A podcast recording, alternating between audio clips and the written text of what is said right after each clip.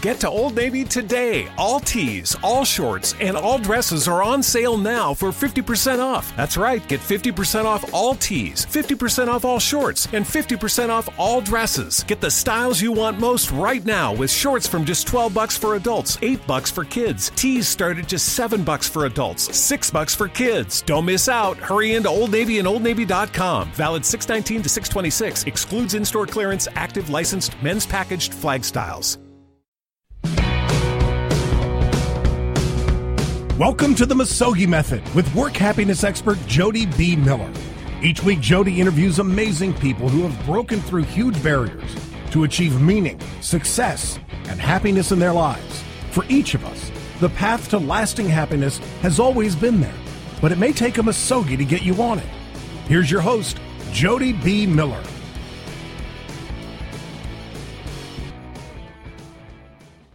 Welcome to the Misogi Method breaking through barriers to achieve meaning, success, and happiness that lasts. I'm your host, Jody B. Miller. Today, we are going to talk about work happiness. It is a well known fact that we spend a third of our lives working, so being happy at work is something we all strive for, and frankly, we all deserve. But too often, the stress of work takes the lead over our own happiness. And as a result, we suffer. We suffer mentally, emotionally, and even physically.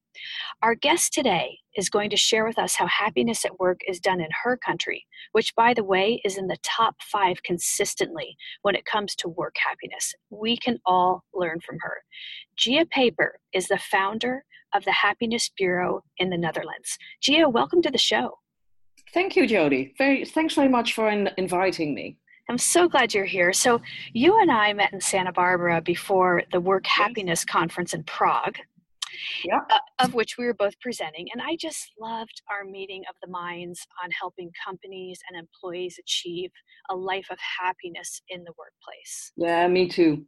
Just so much fun. I just felt like a sister to me. It was just great. Definitely. so, uh, tell our listeners about your background and how you actually came to create the Happiness Bureau. Of course, of course. My pleasure.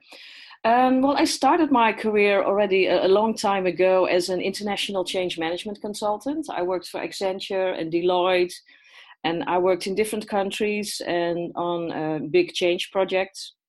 And after that, I became an HR manager for the Dutch Central Bank. Uh, and when, when I was HR manager, I thought, okay, we, we do a lot of stuff. We need to make sure that the salaries are paid. You know, there's a pension scheme, and they even had to get a Christmas package. But that didn't really make people happy at work. Yeah, maybe at first, but you know, it, it wore off pretty quickly. So then I started to look into what it is that people really makes happy at work. So I, I read about it a lot. I read a lot of books. I there were a number of uh, training courses uh, I, I, went to and I thought, ah, okay. So we really look in the wrong place for happiness at work. And then I got so inspired, and also that I, I really wanted other people to know about all this information, all this research, all this stuff about happiness at work. So I quit my job in 2015 at the Dutch uh, uh, Central Bank, and then I founded my own company, the Happiness Bureau. And it is our mission to ensure that happiness at work becomes the norm rather than exception. So that's really interesting. You just quit your job. Like a lot of people will start a new company sort of on the side and then phase out of their work but i mean you must have had a lot of conviction to just say this is where i'm going. Uh, yes. I mean i thought about starting my own job or starting to work in the area happiness at work already in 2012 so i had done some preparations on the side. Uh, but then I thought, you know, if I really want to make this work, and also I, I was so motivated and so inspired to work in this area that, that I thought, okay, if I don't quit my job, it will stay something on the side. True. Um, so if you really want to do something, uh, and if people ask me for lessons learned, if they ask me about how I start my com- started my company, and I say lesson one, I always say lesson one is focus, focus, focus. So you know, by focusing on this topic and just started to work in this area, I, I think we well we could have grown or we have grown the company uh, and brought it to where it is today. I love that. So, I've done a lot of research on happiness at work and happiness in life as well, as you know. Yeah. I speak about it too. And yeah. I came from a industry from TV, investment banking, a software company, and then I was doing executive search. And I found, sort of like you, that, you know, there were a lot of unhappy people. And it didn't really matter about their educational background or their financial background. There were a lot of unhappy people at work. And so, like you, I started to shift more to researching and studying and learning more about what can make people happy. And in some of my research, I find that the Netherlands is consistently in the top five of happy people at work. Why do you think that is? um, well, it's perfect. I mean, I'm really, it's really great, and I'm really happy that Dutch people are in, in, in the top five. And there's definitely a, a, a couple of reasons for that. But at the same time, we've also done some research ourselves and other researchers, and, and we also found that yes, maybe we are about like a seven on, on a scale of one to ten, and that's that is okay. But in our private lives, we we are uh, uh, we have the score of an eight, so there's still some room for improvement. But to get back to, to your original question, uh, why it is that people are relatively happy at work over, uh, over here in the Netherlands, I, I, think probably for a number of reasons. Um, I think there's not a very strong hierarchy compared maybe to other countries. Mm-hmm. So it is it is in most cases okay to discuss with your team, with your your boss uh, about how you want to do your work, or if you're not really happy, to have a discussion about that. Um, and that's what people like. So there's there's relatively uh, uh, high autonomy. so there's stuff. so there's less fear. People are okay approaching their boss. They're not worried yes. about what they're going to say or if they're going to get demoted or if their idea is crazy or or whatever. Yeah. No, exactly, and of course it, it depends on on uh, on the company, but in general, people are quite happy to talk about what what bothers them or uh, uh, what what doesn't make them happy. So yeah, the, there's autonomy. The the hierarchy is not as strong as it is maybe in other countries. You know, where your boss says, "Okay, this is what you need to do," and there's no way you can discuss or bring up stuff, uh, whatever. Um, I think what also uh, makes people happy over here is that most workplaces are quite flexible if it comes to working hours. So, um, especially women uh, work part time, so they, they know how to, or, or, you know, if that's what you want to do, they can combine their working life and their private life, spending time with children. So a lot of women work maybe three or four days, and also quite a few uh, men work four days. So you oh, know, wow.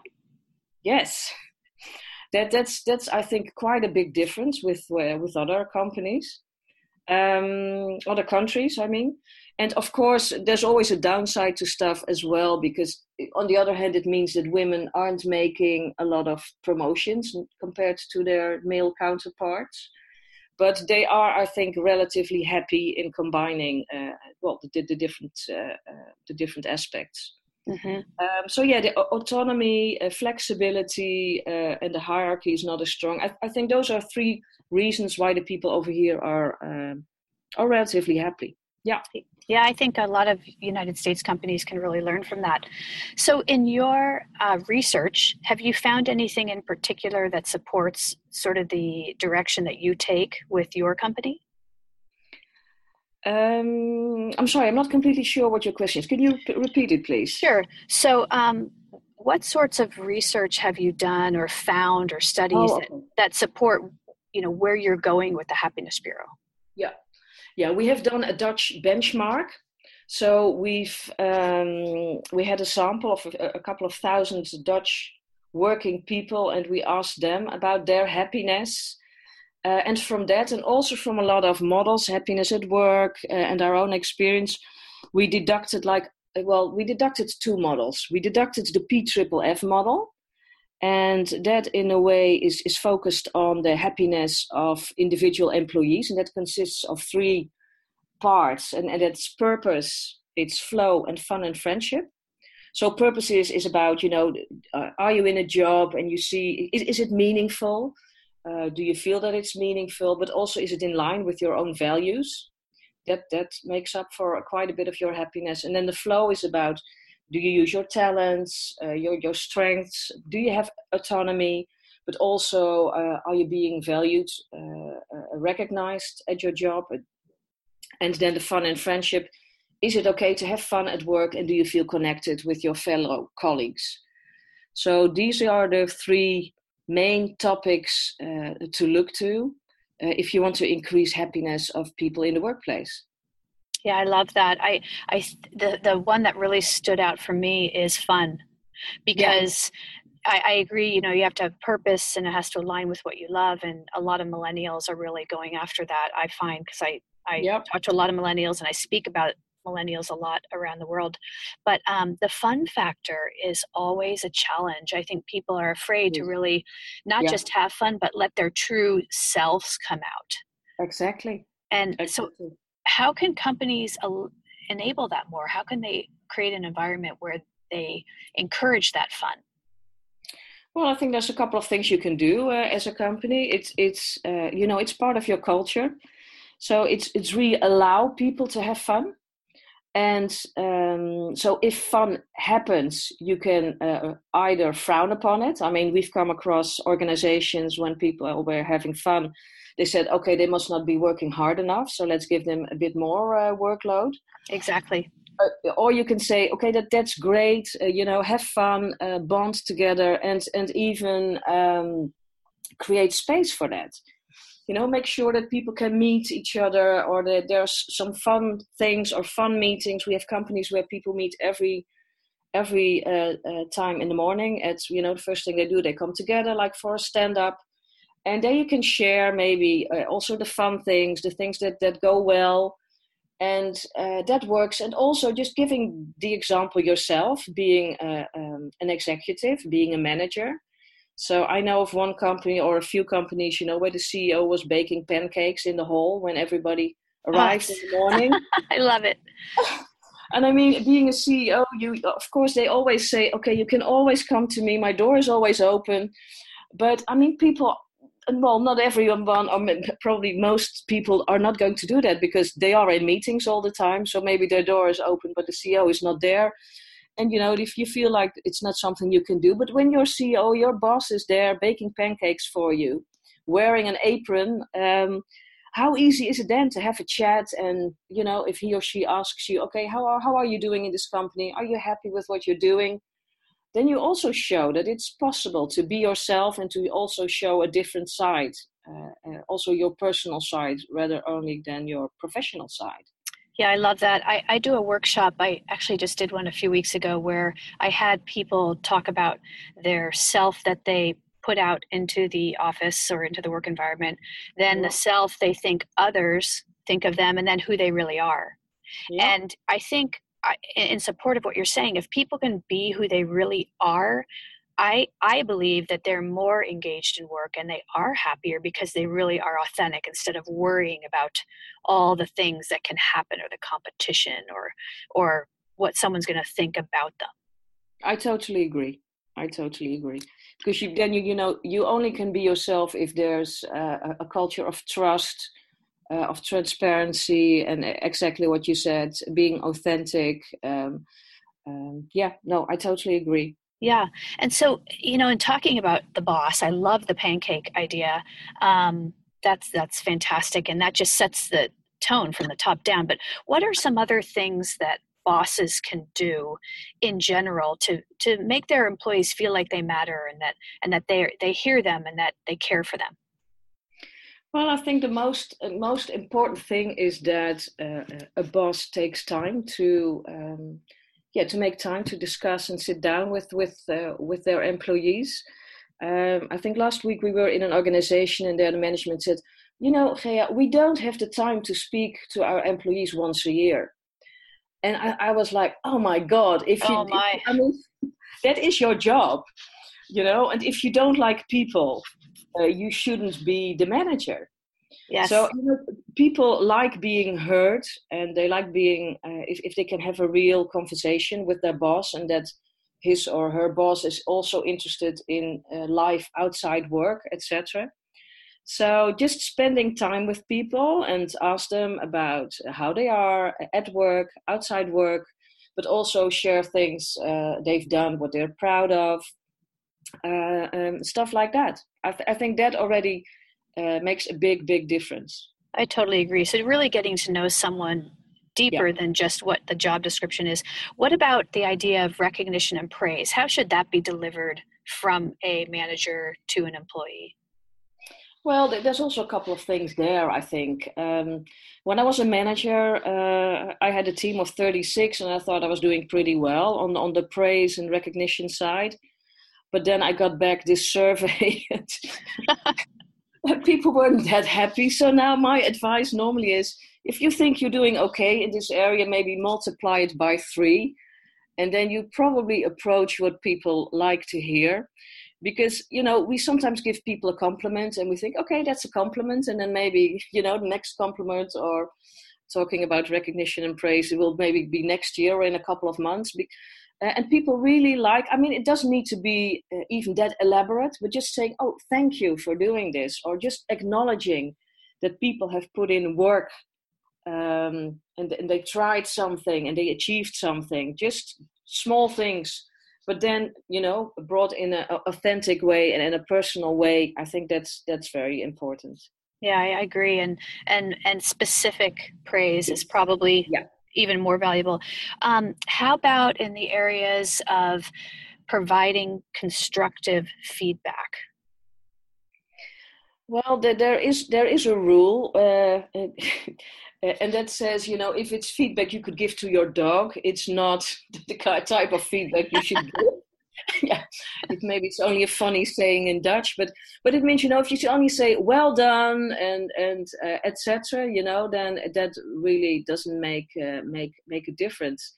So it's already i think stuff we we spoke about before yeah uh, it needs to be personal it needs to be uh, really specific for that person um, uh, and, and constructive also can mean that you give uh, that you give some feed forward you know you really focus on the stuff that's really going well but you also can give some advice uh, what people can improve on for the next time. But rather than looking back so rather than focusing on feedback and that quite often ends up being a session on okay let's discuss all stuff that didn't work well. Mm. focus on okay this is already great you know i really loved that and that what you what you what you did.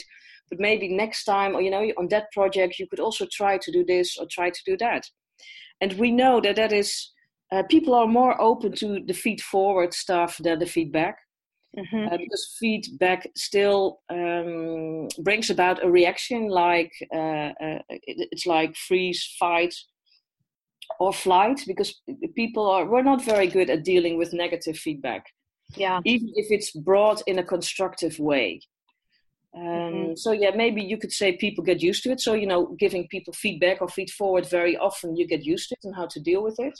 But feed forward, feed forward works uh, much better. Yeah, I love that. I love the feed forward idea, and and and in doing that, it gives people sort of a safe environment yes. for making mistakes, and it's Absolutely. okay because even though you might get advice on what happened, you're still looking forward toward the positive and the improvement.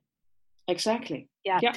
So, how important is it for the manager or the CEO to to provide a clear vision um, of where the company's going, or that department, or that team?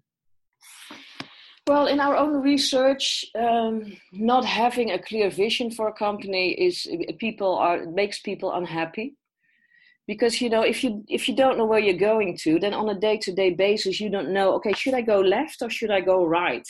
Mm. Um, so that, that leaves uh, that leaves a lot of confused people confused. So I think a clear vision, uh, but also clear values. Okay, where are you going? But but how? In what way? You know, what is very specific for this this company? And even more important, rather than having a clear vision and values, because we see that quite a few companies, at least in the Netherlands, but I also think outside the Netherlands, they they come up with uh, a, a clear vision but then you know they spend three days with a very expensive consultant and then they come back and they say okay this is our vision. This, these are our values. They put it up on the wall but still that's not what people are looking for. They look for okay i want to be involved in in where we want where we're going to. I want to be involved in our values. And people also like actionable values rather than you know we have a lot of companies you like uh, uh, customer centricity integrity quality but you know quality can mean something different for you uh, or, or, me Mm-hmm. So it's really discussing, it's really talk, talking a lot about vision and, and values. And what we see is that at senior management level, well, people know what their vision and values are and what they meant. And then maybe middle management, you know, they sort of know because the, the, the senior managers told them. And then we see that between managers and, well, let's say the rest of the company, the employees, there may be some sort of, well, maybe sometimes no communication or not enough communication or even miscommunication. So I think it's very important that uh, all through the whole, com- whole company, uh, uh, senior management, management, employees talk about vision, where they want to go to, how they want to get there, uh, in what way, what are important values, that it becomes part of their um, way of doing business. Yeah, and it seems to me that an extension of that would be the accountability factor. I mean, sort of knowing that, okay, the leader is going to be accountable for you know pursuing this vision and supporting this vision and giving the employees the um, ability to to take that vision forth into the world um, yeah. so knowing who's accountable and knowing that and, and what that accountability looks like seems to me to be sort of the next step yeah definitely and also of course the walk the talk because you can say okay this is our vision this is where we're going and this is the way we're going to do it and then if you see behave completely behavior that's not in line with that, then that's very confusing for people. And then you lose faith in the vision or in the values, and uh, you don't really understand where uh, where the company is, is, is going to. Yeah. So often in my work, I come across a lot of issues from the top down. And one of the big issues that I've seen, Gea, is micromanaging managers. So, yeah. how do you deal with that? well, I think we're in a transition from, you know, like more the directive leadership to a more coaching, uh, supporting leadership. And uh, when you're really a micromanaging, uh, um, command control type leader, it will be very difficult to sit on your hands and to not micromanage. Um, so, so therefore, what we see more often is that a, a different type of manager maybe is needed. Uh, and, and it, yeah, in, in companies. So I, I also see that the younger generation type managers, they uh, they are more uh, uh, uh well, the laissez-faire, more let go, give more autonomy to the people in their teams. Mm-hmm um, it, it is very difficult if you're used to micromanaging and that's because what you've been brought up to is that what your boss expected of you to micromanage the team and if your boss had a question about your team that that you had to be able or have to be able to to answer any detailed question um, so yeah, but but again, yeah, talk about it. Uh, but bringing in a different type of manager is probably the, the best way. Yeah. Maybe the hardest way, but the best way to really get a change in this area. Or um, and and I agree with that completely. An- another thought is maybe having that manager be a little more vulnerable and explaining to his team the pressures that they are experiencing yeah so that the team understands a little more where they're coming from and maybe yeah. they aren't maybe that micromanaging isn't from a personality or character trait um, source. But it's the way the company, it's, it's like the, cult, the, the culture. Yeah, right. and, and I think there's two there's two choices here. Whether you can accept what's going on, uh, and I worked with a team once, and they had a very micromanaging manager, and uh, uh, she she explained why, but uh, people really didn't like it. And then I advised the team, so maybe for for a while, you just uh, answer all your manager's questions. And after that, you know, she got the trust in the people that they were doing the right things. And after that, she she was able to let go much more. So yes, there is. Uh, uh you can change your behavior or explain your behavior as a manager, but also as an employee. Maybe you don't like the micromanaging, but maybe going along for a while, showing your manager that you're perfectly in control, uh, that also makes it easier for uh, well to create more space for yourself as an employee mm-hmm. i like that too so let's shift over from that manager that we're trying to make perfect so that the employees are happy to the employees themselves i mean ha- what can they do um, in terms of taking responsibility for their own happiness in the workplace Well, I, there's definitely a couple of things they can do. I think first is um, taking responsibility for your own happiness. Uh, so rather than okay, I'm in this company, and you know the CEO or my manager or my colleagues is, uh, and of course in every company, and and you experience probably the same, Jody. Everywhere you go, uh, there's no perfect perfect workplace for everyone, or True. no perfect. So there there's there will always be some problems or some stuff you need to deal with, but rather than complain about it. Um, and not take responsibility. It's looking at okay, this is the way it is. What is possible for me? What what what can I do? And hopefully you can change stuff around uh, within your own job or within your team or whatever. But even when the worst comes to the worst, uh, uh, you, you can always leave your your job and True. look for a different opportunity. Yeah, a lot of times when I deal with um, the younger generation, when I'm working with them and helping them figure out what they want to do, I tell them, you know, a make sure the work is challenging. Yeah. Um, do you find that boredom can be a source of unhappiness? Oh, definitely. I mean, at the moment in the Netherlands, the bigger problem is dealing with burnout and stress. To be honest, Mm. Because people are feeling feeling uh, overwhelmed. There's too much work, uh, you know, and and there's more and more coming. But we do also do know from research that 15% of of Dutch people, Dutch working people, suffer from a bore out. So um, there definitely is a group that are that that's not challenged enough. And also, you know, it's it's also possible that for a while you're perfectly in flow, but if you've been doing stuff for well, for one person it's three months or six months or a year or a couple of years, that you're looking for a, a different challenge. I, I also read research on that that even when people are engaged, they may lose engagement when they're not uh, challenged uh, to, Mhm. to So they so so they want to see a sense of progress in their definitely yeah in their in their upward momentum and then i think you know we talked before um, touched slightly upon that fear factor i think if the culture is open like you have in the netherlands it seems like that fear factor would be less that's true. Yeah, that's Would- true. Which is important and you talked about autonomy i'm a big believer in that as well. Yeah. and and then and then when you said fun and friendship before with the three f's the triple f's the friendship part talk a little bit more about that in the workplace. Friendship. Well uh, quite a big part uh, uh, comes from feeling connected with other people. I mean we're social human beings so social creatures so uh, we like to uh, to relate to others etc uh, and we see that because of all the busyness we're so much focused on on on our own work and hardly take any time for connecting with others so i mean even um, go for lunch rather than I don't know what it's like in the states or maybe I do know. You know, it, it, it, here's the tendency of eating lunch just behind your desk. You just Mhm. work through lunch, etc.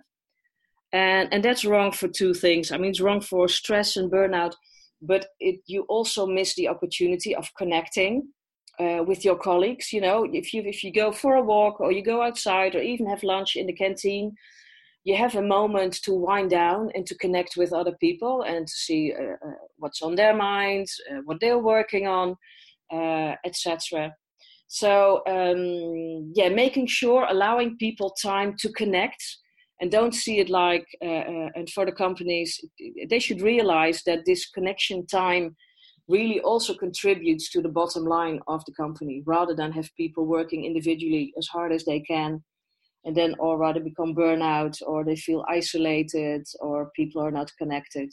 Hmm I, I did a workshop with a company that was having that issue, and one of the things through the exercises we did, uh, they came up with a commitment to support things that their team were doing outside of work. So, for example, someone might be in a play or someone might be in, on a baseball game, and they commit, uh you know, maybe once a month or something to go to that event.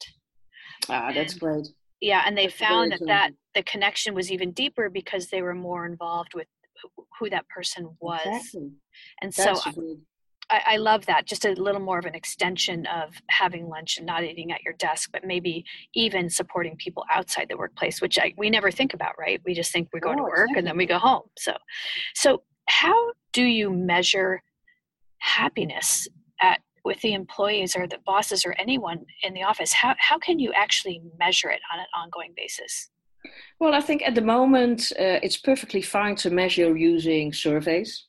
Mm-hmm. That's what we do. Maybe you know technology is moving forward, so maybe in a couple of years, which is scary at the same time, people are wearing headbands, etc., and you can measure their emotions. Oh, good. Oh, um, oh boy. but you know the technology is already there, so I, I, I am very curious to see whether uh, that will that will move into the workplace as well. But there may be some ethic uh, ethic um, discussions around that. So I think at the moment it's perfectly fine. I mean, we find it perfectly fine just to uh, uh, survey people. We use the our both our two models as a basis. The, the PFFF model we ask about purpose, values, about flow, about fun and friendship.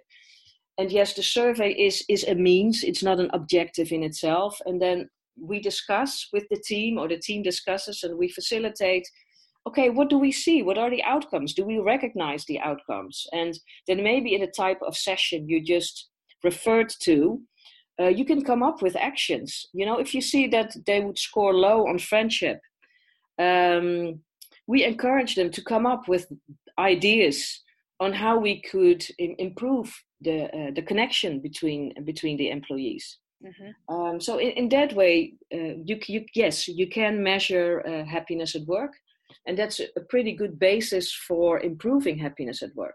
Yeah i like it.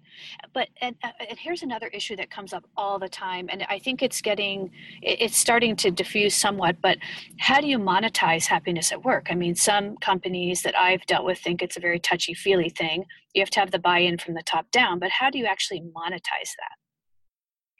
And monetize you mean by that you mean how you keep the, I'm, I'm not completely so familiar. so so basically um in terms of monetizing it eh, you know less if people are more engaged they won't leave and then you won't have more recruiting costs and have to train an yes. employee and yeah. uh, there might be revenue loss yeah. when employees leave so eh, have you had to convince companies to really get on board about happiness at work and the workshops and the strategies that you offer when they say, oh, we just think it's touchy feely? Well, I think it was like that a couple of years ago. Uh, I mean, I see a huge difference in the Netherlands uh, between, like, you know, we started in 2015. We're now three years down the line, and um, I think at the start people thought thought that that happiness at work was about maybe tree hugging or yoga classes. Or maybe exactly. Really, but but now we're really being approached and and we're being called by CEOs of, of big com- corporate companies, and, and they say, yes, I understand by now that if I want my clients, uh, my customers to be happy, I need happy employees and I see we have some work in that area, but I don't know what to do. So please come over and and and have a, let's have a talk, and and maybe you can help us with that. Mm-hmm. So there has been a big big change. That's wonderful. I th- I think some elements or some sectors of the U.S. I mean, some of the big tech companies are very um, happy focused, or I should say, perk focused yeah. Um, yeah, to attract the younger generation. But you know there are a lot of very strong employees that are older gen xers and baby boomers that are very valuable and have a lot to offer too. So it seems to me in the us there's still a lot of work that needs to be done in terms of creating that happiness culture for everyone not just attracting the young ones. Yep, yep. So yeah. I, I, I think you are years ahead of us, and I think any CEO or head of HR listening or manager to this episode will really gain some important points from you, Gea. So any any parting thoughts for companies or employees that can cre- help them create a happier environment for themselves and within the company? Well, I think the first the first big step when you talk about happiness at work is to start to put it on the agenda. Um, I think that makes all the difference already. You know, if, if you think this is important for your company, for your employees, uh, I think then quite often the rest will follow mm-hmm. one way or the other. So make sure that uh, uh, you understand what it is, what it isn't, and uh, for management, that happiness at work is not only a means to an end of making more uh, revenue or focus on the bottom line, that, but that you really um, that you really care about what's happening in your organization and that you want your employees to be happy. And then maybe as a result, yes, of course, you're doing better and you have better results, but uh, that also needs to be authentic. It's not a trick. Yeah, I love that. Gea, thank you so much for joining me. Thank you, it's Jody. just so, such great information, and I wish you continued success. And I hope I get to see you again at another conference. Of course. Hopefully next year. And for all our listeners, thank you for being here on the Misogi Method. I'm your host, Jody B. Miller, and we'll see you next time.